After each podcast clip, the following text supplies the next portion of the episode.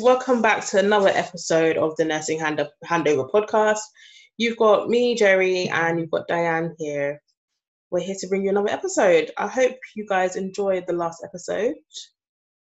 Yeah, it was a very thought provoking, very challenging discussion, but I needed one. And definitely, I think it, Gerry would agree, we enjoyed bringing it to you from a healthcare point of view.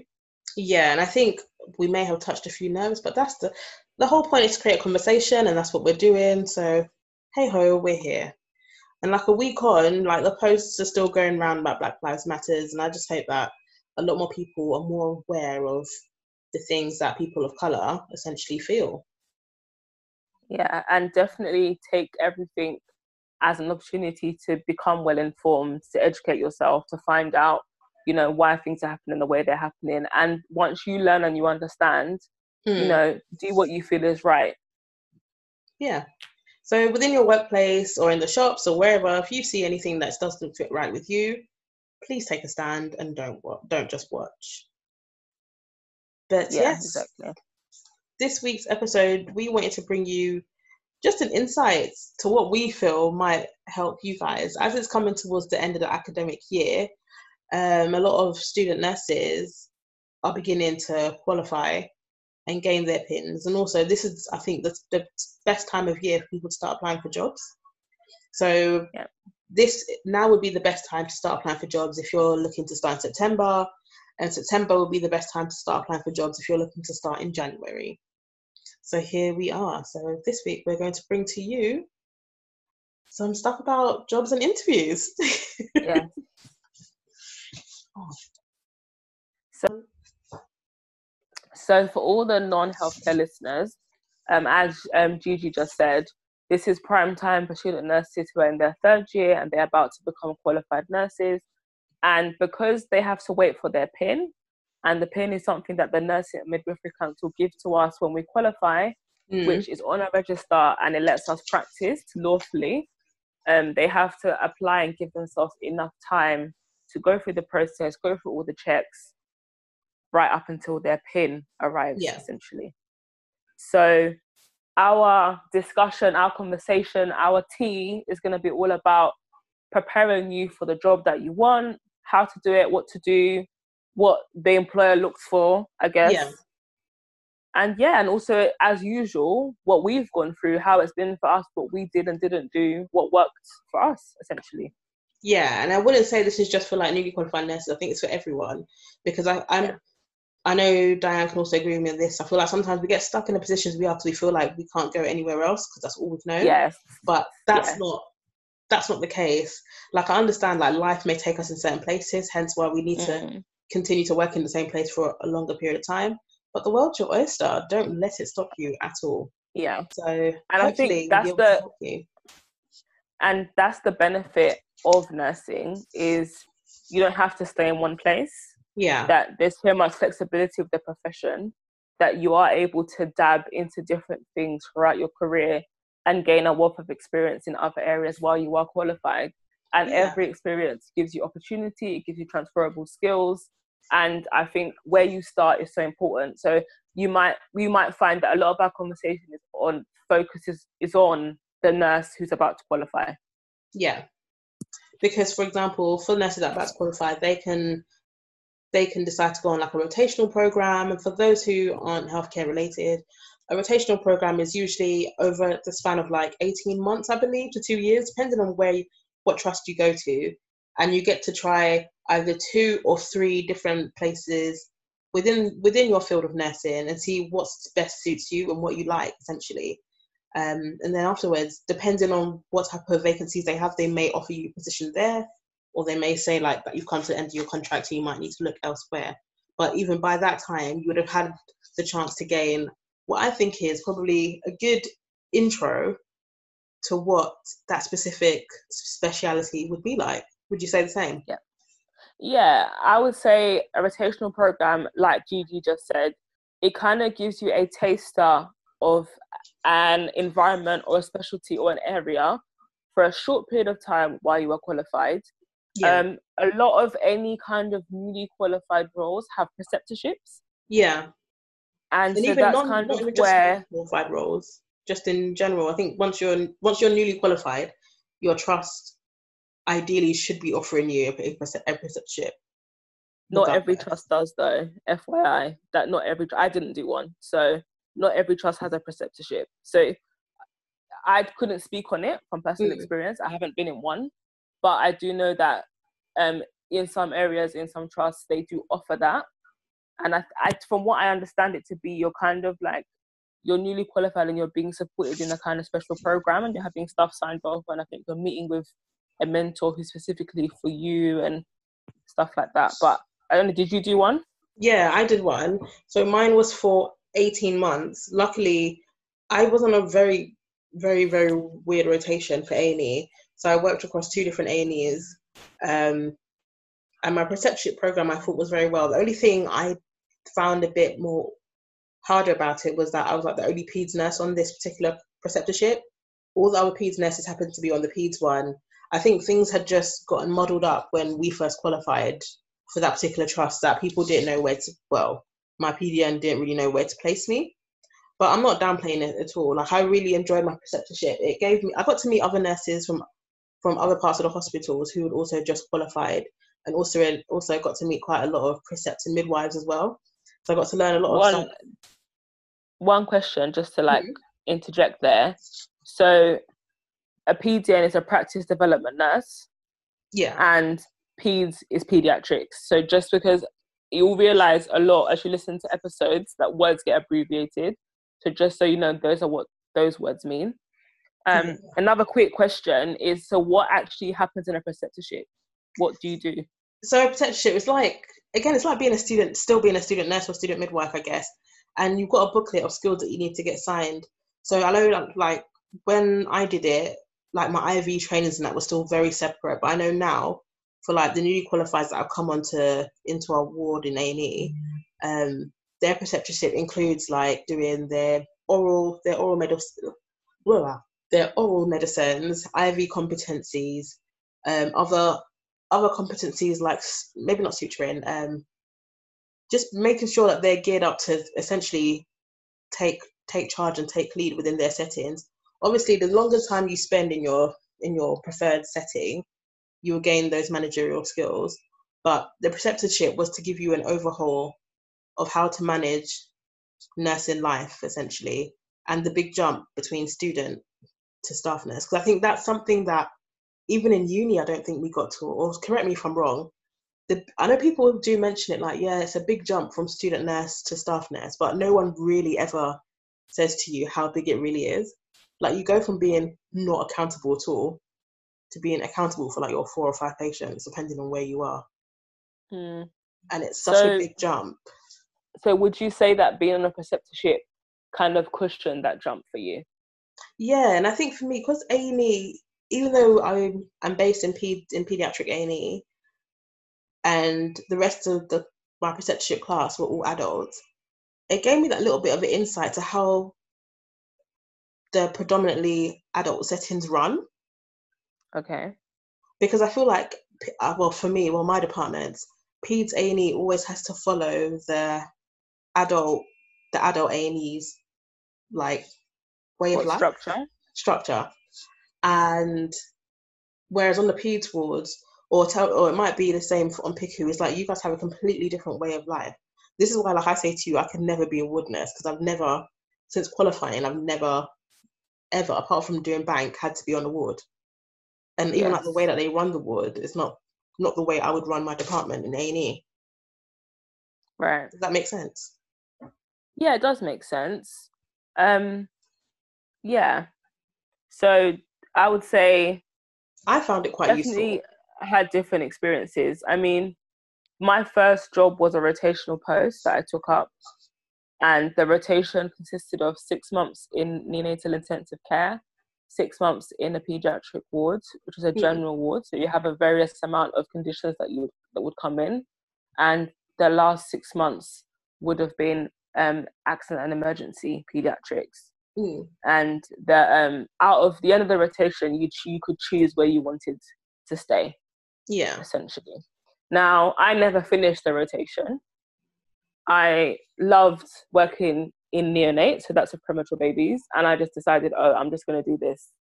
Mm. And so I did like nine months of that, and then I applied to go to a bigger unit to gain more experience as I was newly qualified. So, how did you find it was, leaving at nine months to go to a bigger unit? Um, it was necessary because I felt like a nursery nurse. In my first job. Because though I was scared, and though there was a lot of things that I look back now and think, goodness, I know so much now, and I do things so seamlessly than when I first started. Yeah. If I had stayed there, I would never have had the skills that I had. I would never have had the knowledge that I had. I would never have been exposed enough to the profession. Mm-hmm.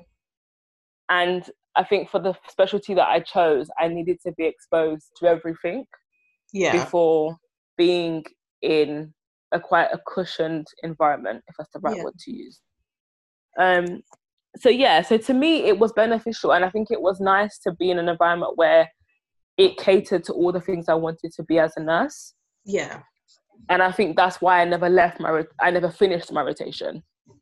Fair enough. Was because of that, because I, I found what I wanted in that environment, and I thought I don't want to do six months elsewhere when I know I really like this and I really enjoy this and I do it well. Yeah. Well, that makes a lot of sense because I think that's pretty much similar to me. Like, I remember when we were coming up to qualifying and everyone else applying for jobs, and everyone was like, oh, make sure you apply for a rotational post. Make sure you go to a general ward first. But to me, I never wanted to do general. I never, there was nothing else that interested me more than A&E. So yes, like my rotation was pretty much my my my rotation was solely A and E's, just two separate A and E's within the trust I was working for for a year and a half, I believe. Um, but yeah, but then I like I do you think that you missed you missed out anything by going straight to neonates? Because I don't think I've missed out on much, if anything. Yes and no. Um, I say yes because I haven't dabbled my hand in the whole range of pediatrics since I qualified. Okay. And as when you're a pediatric nurse, you can nurse from zero up until 19, 19 being if the person is has a disability or special need. Mm-hmm. So I haven't actually had to care for a child older than zero to like what eight, nine months old. Fair. I've only ever looked after babies. So the thought of having a patient that can talk and walk and answer back and cry and pull and be upset frightens me because it's like my baby, my patients don't talk. My patients yeah. cry. They act up on monitors. no, uh, my interactions are with parents or with families. So I almost feel like I almost wish I did finish the um, rotation. So at least I'd had qualified experience in the different areas, not just as a student. Fair enough. And then gone back to my passion. So I would have said, okay, right, I know I love this. I had experience in these two. I'm ready to go back now. I'm sure I want to do this. Yeah. Now, in the other side of it, I also think, well, that would have been a waste of time because I know I love this.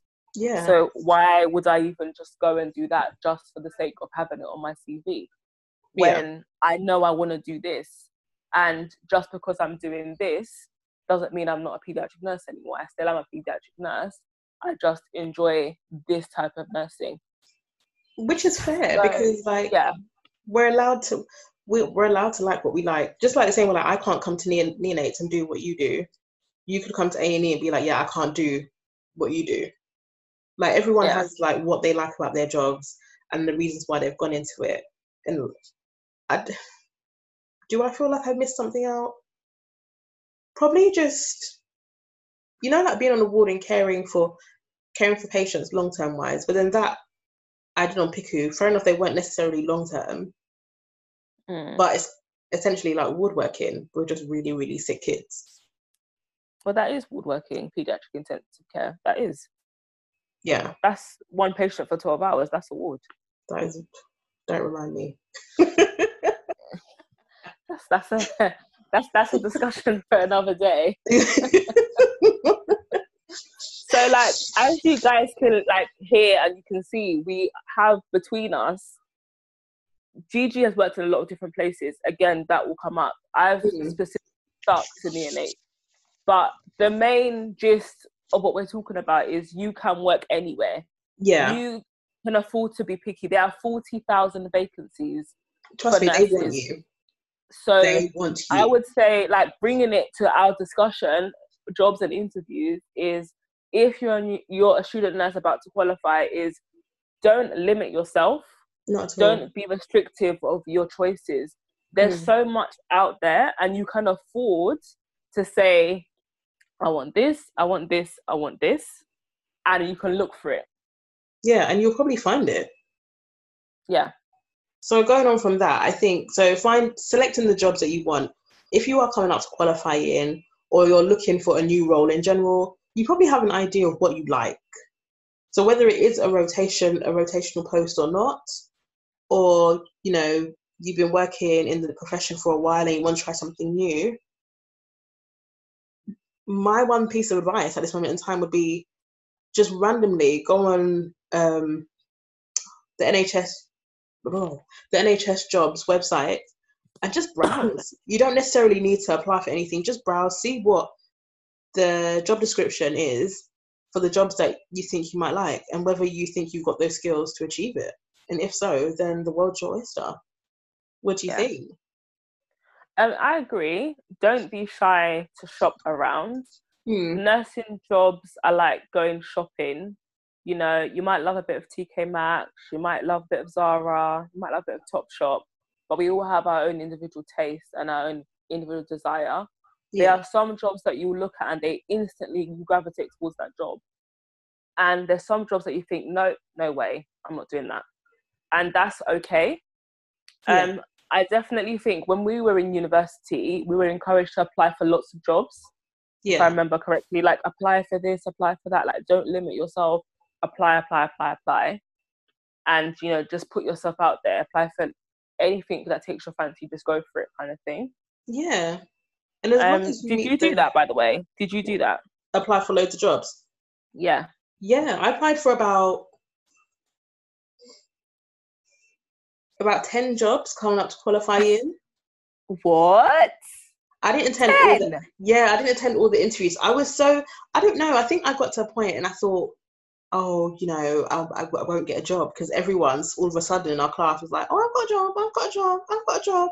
I was all like, oh, I haven't got a job and it's March.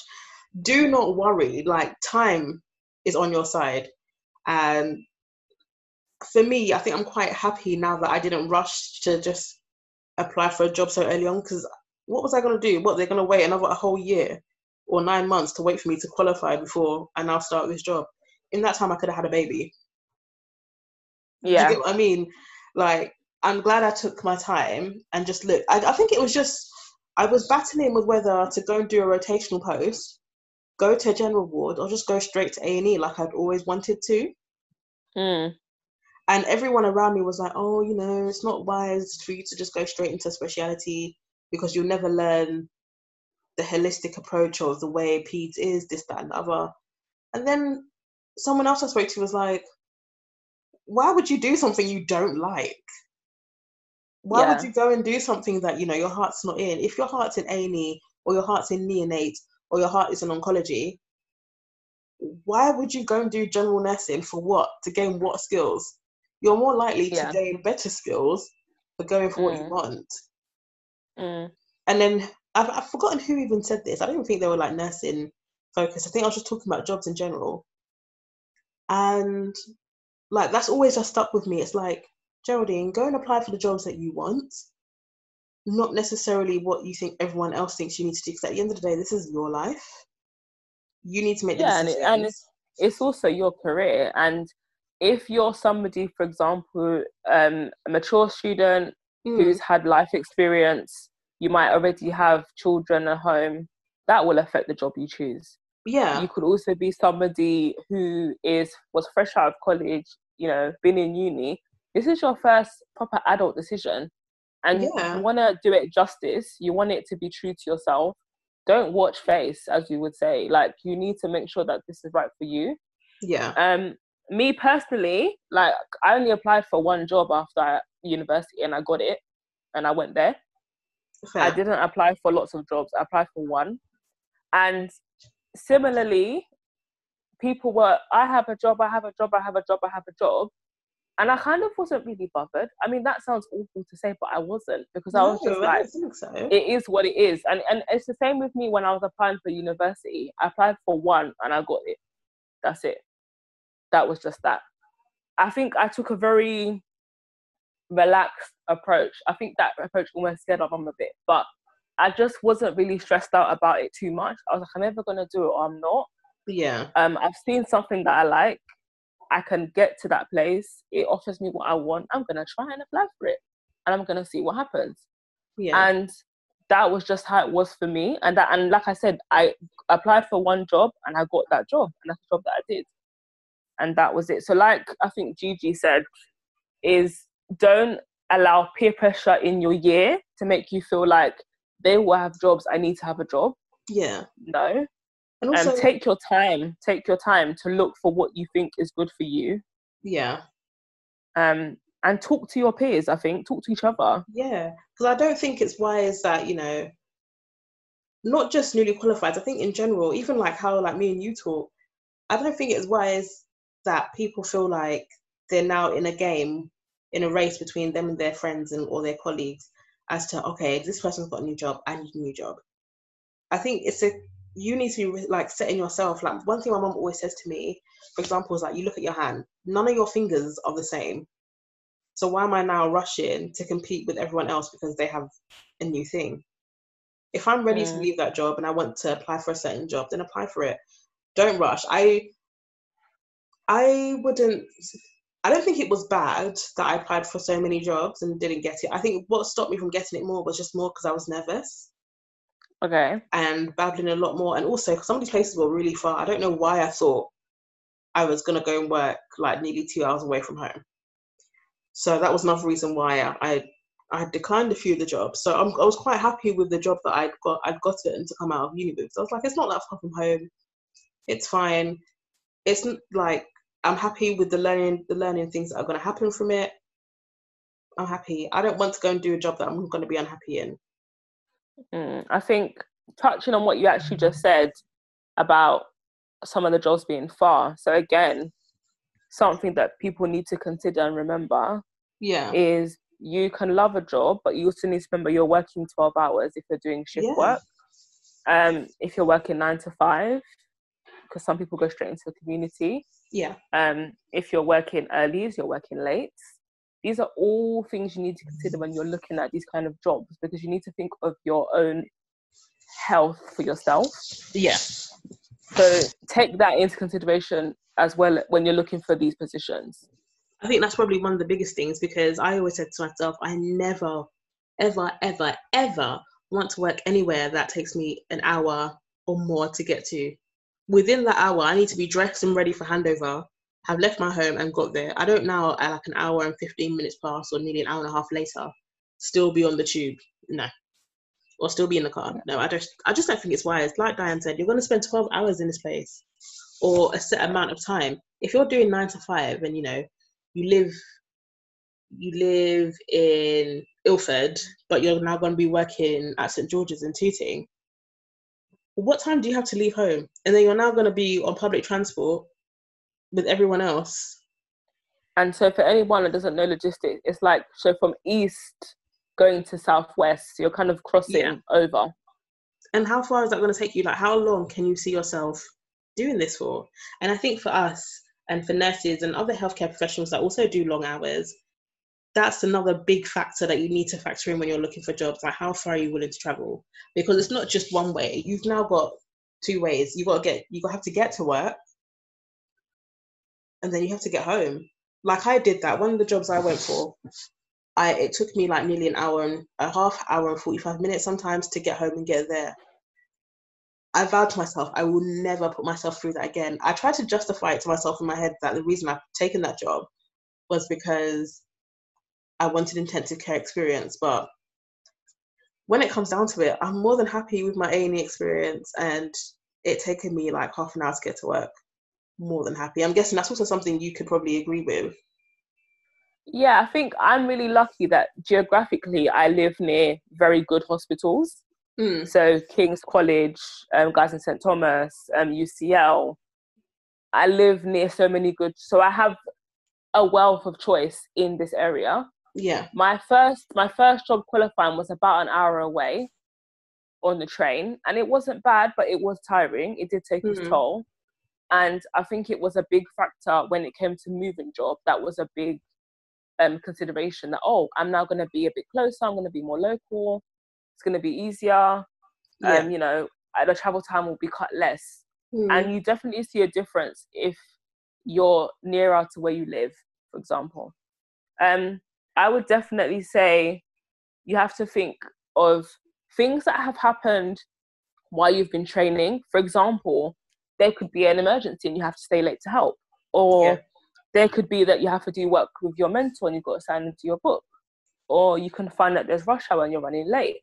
So, and you think of where you're doing these placements and think of, okay, how's the travel have been affecting me while I've been doing this? And how has it been like that? Look at all those factors, like we've said, when you're considering those jobs, because they all are really important. And Very I would say, as an as a newly qualified nurse or as any healthcare professional, your punctuality is very important. It's a big thing because, like the same way, you wouldn't be late for an interview. So why would you be late ten times out of eleven shifts? You just and remember, like your line manager is writing your reference, and your lecturer in this case, I guess, would be writing your first ever reference, and they probably would hone in on on feedback from your placements, feedback from your mentors, feedback from anyone that's been overseeing you, and let me just put it out there: your program leader, your personal tutor, they will not lie. So if you aren't on time, if you're not punctual, if there's so many variables that are impacting you, they will come out in that reference. Yeah. You know? So, like I said, yeah, consider certain elements. and even like you said about life like if you do have certain things you have to like whether you have a family or you know you've got you live somewhere that's super far away or things that need doing sometimes I just don't think it's worth working so far away like yes you might want the experience but i can't lie from from my own experiences i would rather move only because after going through that journey i never ever ever in a thousand years ever want to go through that again and I think you just Yeah. need to be wise with your choices. And like Dianne said, like if you are about to qualify, your practice teacher or or your program leader will be writing these references. And if you've been late to like every lesson you've had, trust me, they will find out. So it's I don't think it's something to play with. No. But then that moves us quite nicely onto towards like interviews. Yeah. I got the chance about a few weeks ago, about two weeks ago, I got to sit in in some band five interviews. I wasn't part of the panel, I was just observing to see what it would be like. And I can't lie, after speaking to like my our practice development nurse and also our matron, some of the things that has come out from what people have done on like applying for jobs, applying for jobs and even coming all the way down to the interview itself it just seems to me seems quite wild. But when I mention it to other people, they don't it doesn't seem that way. But Dan, you can probably agree with me in this that like if we go to interviews, we make sure that everything is perfect. oh, like- definitely. Like no strand out of place. You know, you're ready to go. Yeah. So one of the things I was talking to my practice development nurse about, he was saying that like a lot of people have been turning up to interviews just in like normal everyday clothes, like they've gone to the shops, which I think is very strange because I, I couldn't, I just can't think of that. The moment I hear I've got an interview, I'm ready to plan in what outfit I'm wearing, what shoes, how I'm going to come across, how I'm going to present. And it's like all these little things make such an why does this always happen to me? I want to say such an influence. Is that the right word?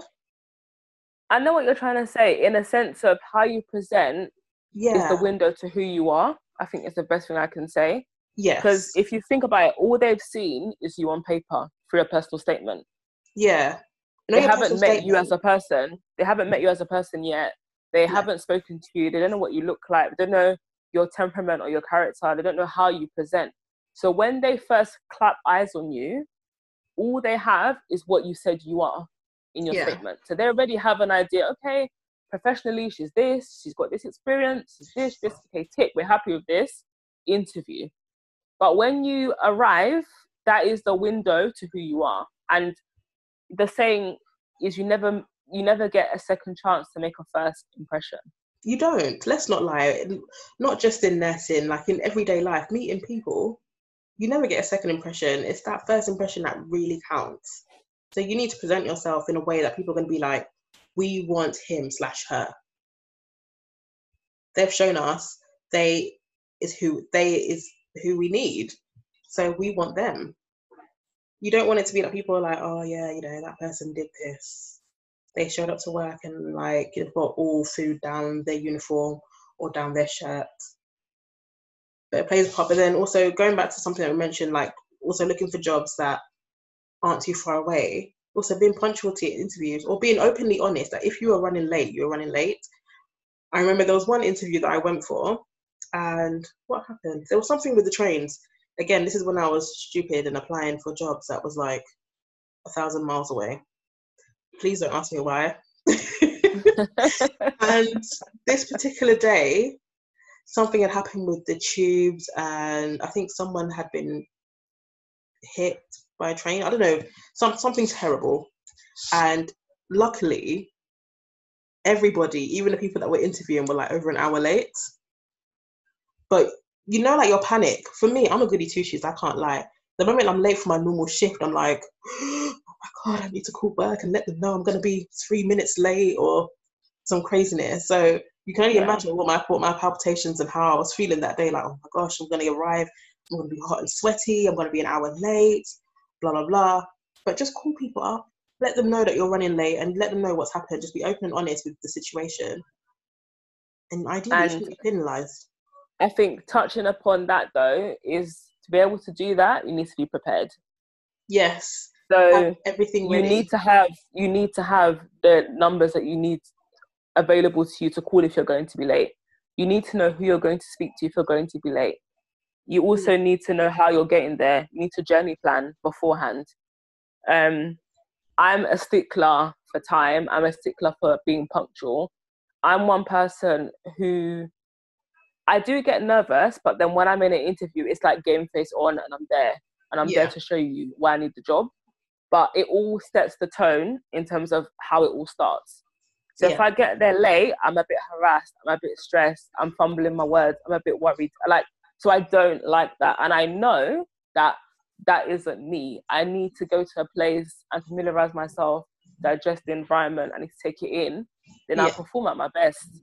So me personally, I always travel to the venue like a week before. Mm. Always. I actually go to where I'm going. So I know the routes, I know what can and can't happen, I know where I'm going. I give myself time to get lost. Um, and I always make sure I know like where an information desk is or something so I know who I can speak to. But that's just I'm very particular when it comes to stuff like that. Mm. So for example, when I was in a student and I was going to do a community placement, the week before the placement, I I traveled to where I was going, like yeah, on a Saturday, and I would go there and know this is where I'm going. Now I've seen the entrance. I know how to get there. I will let myself get lost a bit, so I know if I take that road, I can come back this way. What train line I need to take? What time the train will come? If I leave at this time, what time I will come? And honestly, when I when you say it to somebody, they're probably thinking, "My goodness," but it saves you stress. So and stress. it's part of being prepared. So, and I would say for an interview, you need that level of preparation. Yeah, you know, this this is your first job if you are gonna be a newly qualified, and if you're a seasoned nurse, you're going into another chapter of your career, yeah. and you want to show that part of your career respect you want to show the panel the respect. You know what I mean? You want them to be like, she takes it seriously, or he takes it seriously. They want this. They've planned for this, or they've accounted for this. Because that's something that some people don't think matters, but it matters a lot. They will pick up on things like that. And that's the reason why that you know jobs will that's one of the reasons why jobs will absolutely give you the job. So from me sitting in that interview it was like little things like just how the person presented themselves. And it's not down to you know the words that come out your mouth. It's a holistic approach. But these people the people that were interviewed were, were all on time. They'd sat their maths tests. They'd completed it. They'd passed. Obviously you can tell that they were nervous which is fine. Like we all get mm. nervous but everyone handles it in a different way but they were ready they came prepared ready yeah ready for this interview so the two people's interviews that i sat in one was a, a, um, a third year nurse who was about to qualify and one was a nurse that's been a year, ugh, one was a nurse that's been a nurse for the last three years. So you can also tell like the difference in the experience they've had. But nevertheless, they both brought something to the table which was quite interesting. And one again talking about interviews, the one thing I will say is it is down to buzzwords. Like you have looking at what is on the sheets that the panel members are ticking off, it's down to buzzwords. And I think not just because I've worked in safeguarding, but I think one question that comes up everywhere is safeguarding. Not necessarily safeguarding children, also safeguarding adults. It's a question that's going to be asked all the time, whether it's that or it's going to be like risk assessments. I think are probably the two things that whatever interview you go for, healthcare, nursing wise, whatever, they, they are going to be the things that you get asked on how would you mm. cope in a situation? For example, how would you cope in a situation if you had an issue with a colleague?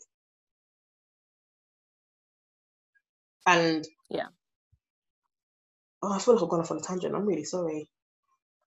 No, I understand what you're saying. Basically, what you're saying is that key point is being prepared.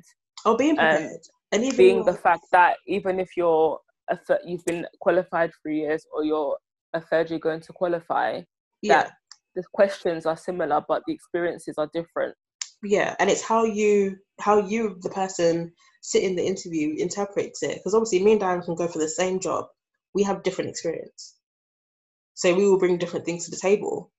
It doesn't mean that neither of us isn't qualified to do the job we just have different experiences or willing and there's different things that we want to get out of that particular role yeah but it is strictly down to buzzwords and essentially just preparing yourself. That's mainly what it all comes down to. If you prepare yourself, I'd always say prepare yourself for like normal questions that they're gonna ask. What brings you to this role? Why do you want to come and work for us? What in your last line of work has given has given you the skills to, uh, to take this job? And I think whether you're a student nurse, I think student nurses probably find this the hardest after seeing going through watching that particular interview. Um, it's not just geared at nursing. They want to know like what else you've done like in your past life. Like, have you had a part time job uh, during your during your nursing course? What things have you done? Like, have you volunteered? Have you gone to do certain things? It doesn't. They want to get to know you in that interview. Fair enough. It could be twenty minutes of you just talking. I'm not just talking about that whole question. I mean, in general, for the whole interview. But they want to get to know you. They don't. They. It's not like they just want to know what you're going to be like at work. They want to know like you can switch off you can relax. Our job, we, we all do an extraordinary job in an ordinary world. So whoever's interviewing you wants to wants to know that you can take that time out for yourself, which is very important. And I've got a list of 10 key things I think is quite important when applying for jobs. And I'll link them into the into the post when we post the episode and hopefully it, helps someone else. And also, if anyone wants to check it out, um, don't forget the Bubbles is a great forum. It's more pediatric consultant based, but trust me, it can be used for any line of nursing, any line of healthcare. They've got a great post on how to prep for interviews with some really good tips and tricks. So check them out also.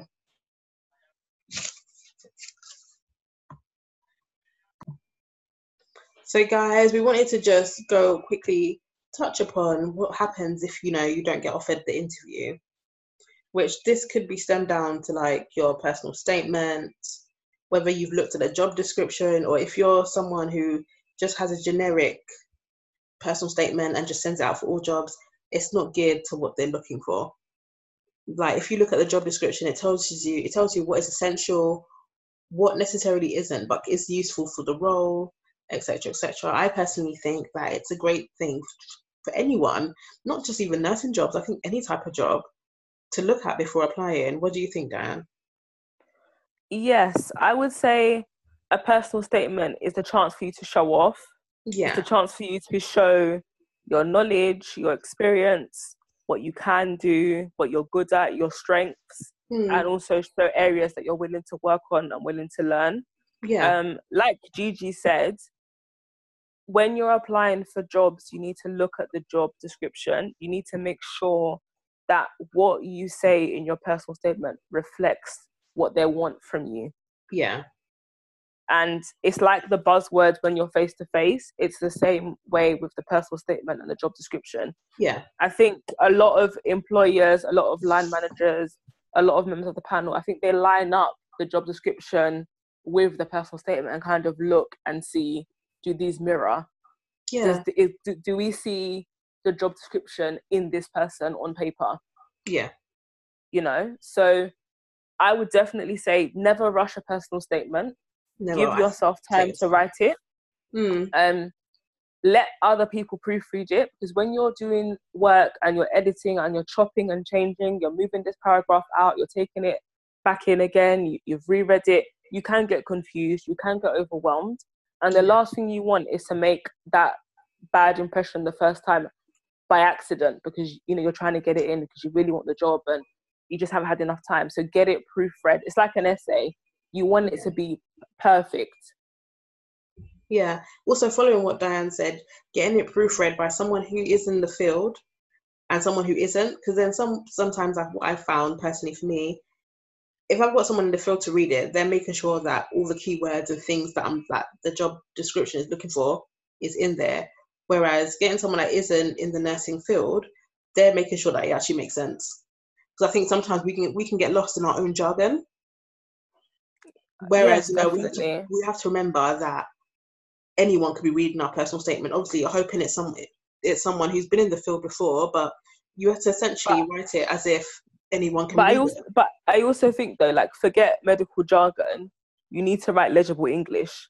Yes, yeah, You need to write things that make sense. You can't write something that doesn't add up because if you can't write a personal statement, how are you going to document notes on your patient? It's true. This is where it starts So from. you need good grammar. You need correct English. You need good tenses. You need to know how to paragraph properly, the right font, the right spacing. Yeah. again these sound like such nitpicks but those are things that can be the little tipping over the edge of they're going to call you for interview or they're not yeah, you know depending how stringent the panel is or the trust is Yeah. And like I remember talking to my matron about this. She was saying the one thing she really dislikes about reading personal statements is people that put no effort into it. Like they've written like two lines. I couldn't think of anything worse than writing two lines. Obviously, you don't need to go writing a full-on essay. You just have to make Yeah, sure it's clear, how- concise, hold on, hold on. hold on how do you write two lines about yourself Dianne asked me again. Like my matron has said, there's been many that she's looked at, and it's it could be like two, five lines. I and all all someone has said is, "I really want this job." Breaking news people you will not get a job if you write two lines. It is not enough okay? It is not. And if you're going up the bandings, you need to look at the job description and write about it. that see now see two lines yeah? That's being very cheeky that one. That that one you're looking for them to blacklist you on that trust. Two lines. Two. Boy. behave. No But see how we're saying this, and we're not even doing interviews with other people. There is no way my personal statement will be two lines. I'm just saying, if you're trying to sell yourself and get a job, sell yourself well. Don't do it half heartedly. at, at the end of the day that shows how much you want the job Yeah. if you're not willing to put the effort in before you get it how are you going to perform when you're in the role It's true. You know it all has an impact there's a, a domino effect on everything if somebody's applying for a job and they open up the interview or sorry they open up the application online and they just get two lines instantly they're just going to be thinking, what has happened here? You This know, you have they misunderstood? Have they misunderstood? Have they sent the wrong statement? Did they copy in the wrong word document? But there's confusion, and you don't want anyone to be confused about you. You want someone to say, yes, we want that person. We want to meet that person. Yeah. So what not to do is Two lines. two lines.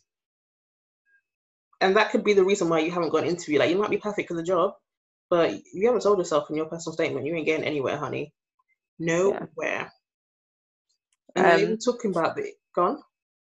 I was gonna say, I was, another thing I was gonna say about a personal statement is try and keep it to one page, Yeah. which can be hard if you have a lot to say and you really want to sell yourself and you really want them to get a good idea of who you are on paper. But trust me, if they're reading 50 applications or 100, more than Mhm. one page, the interest is going to go. Yeah. So think of it like an appetizer. You're giving them an appetizer. You want them to taste it, to like it, but still be hungry for more. You want them to now want the main meal. The main meal is the interview. The interview is you. Simple. Yes. Oh, that's a nice way to put it, Dianne. You know me. You know me. Such a nice way.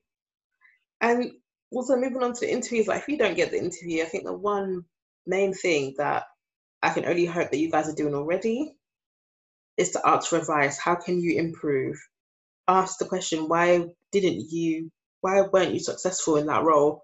Is it something that could have happened? Sometimes it's just down to, you know, someone's just got more experience and has answered the questions just that little bit more than you. And Mm. again, I know I keep going on about this, these interviews that I watched. From what I saw, you have to get a certain percentage out of 100. And if you've got, let's say the cutoff was 70, if you got 69, you better hope and pray you said something that swept, that swept them off their feet. Mm. But always, always, always ask for some feedback, ways to improve, and don't take it negatively because you never know that job maybe you have no, maybe was never meant for you anyway, and a better job that you actually want will come along. Yeah. So don't see And I it as such a negative thing.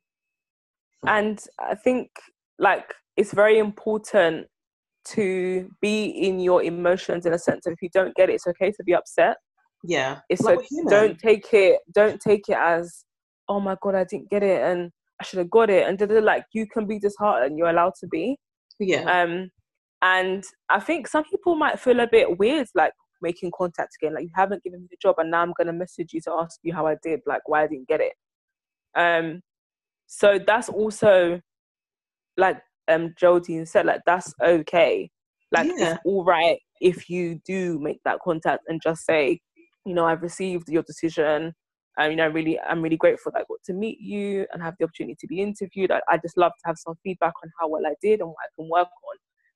And i would say like things like that i mean i don't ever want to preempt not getting interviews because yeah, you will get interviews and pass. Yes, but- you so will. but if that is something that you want to be overly prepared for you can have a template and have it set, saved in word. Yeah, and you can just email that back if you don't get that job and just send that email. And i'm sure that person will also have more respect for you because you are showing as a practitioner and as a professional you care about your development. You care about doing well. You care about being better. And that could be enough for if you ever apply for a job again in that trust or you go for that same job they were, could remember that and say oh that person wanted to do better. They wanted to know more. They wanted to know where they went wrong. Yeah. and that makes you more appealing. That makes them want you more.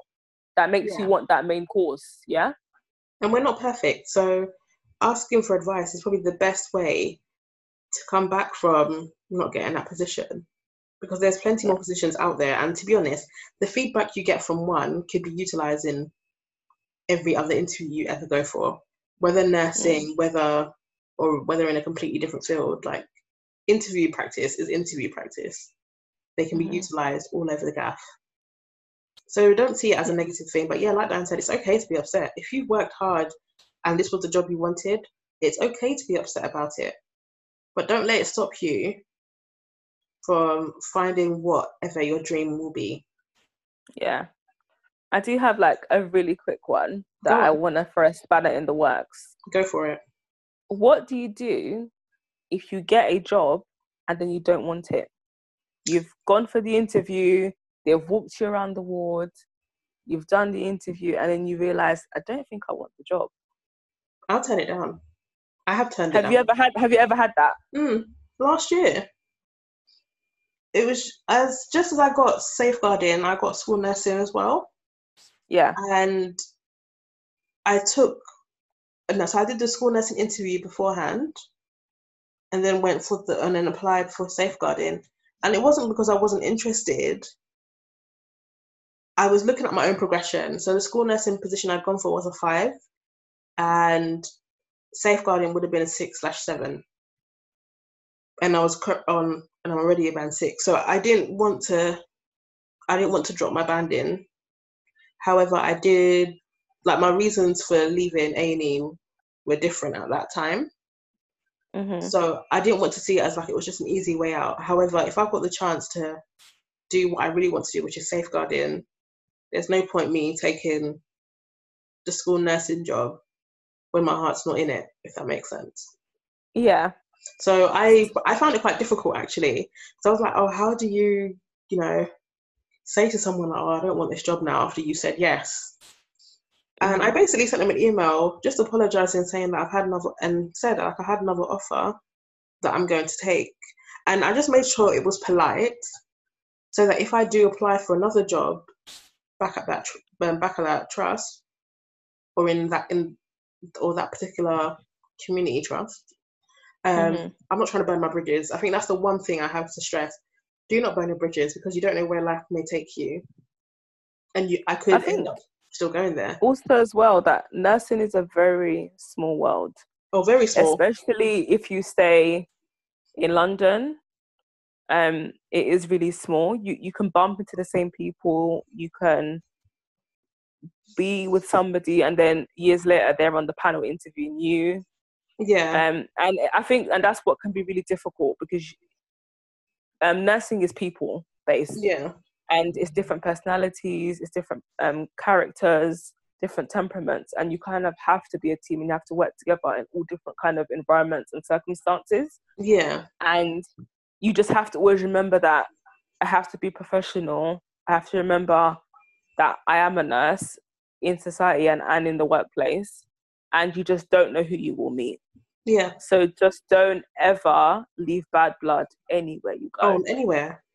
Like I wouldn't. I anywhere just because wouldn't you do don't want it to impact your future in any No. way. You don't. and it can seriously like if you had if you had an issue with say management at one place who's to say that they don't know management elsewhere and one of the recent interviews i'd been for that i didn't get the job for one of one of my line managers was actually on the panel and i didn't know this until i turned up for that job which was a completely different trust it just so happened that the manager the manager doing conducting the interviews was also good friends with one of my line managers.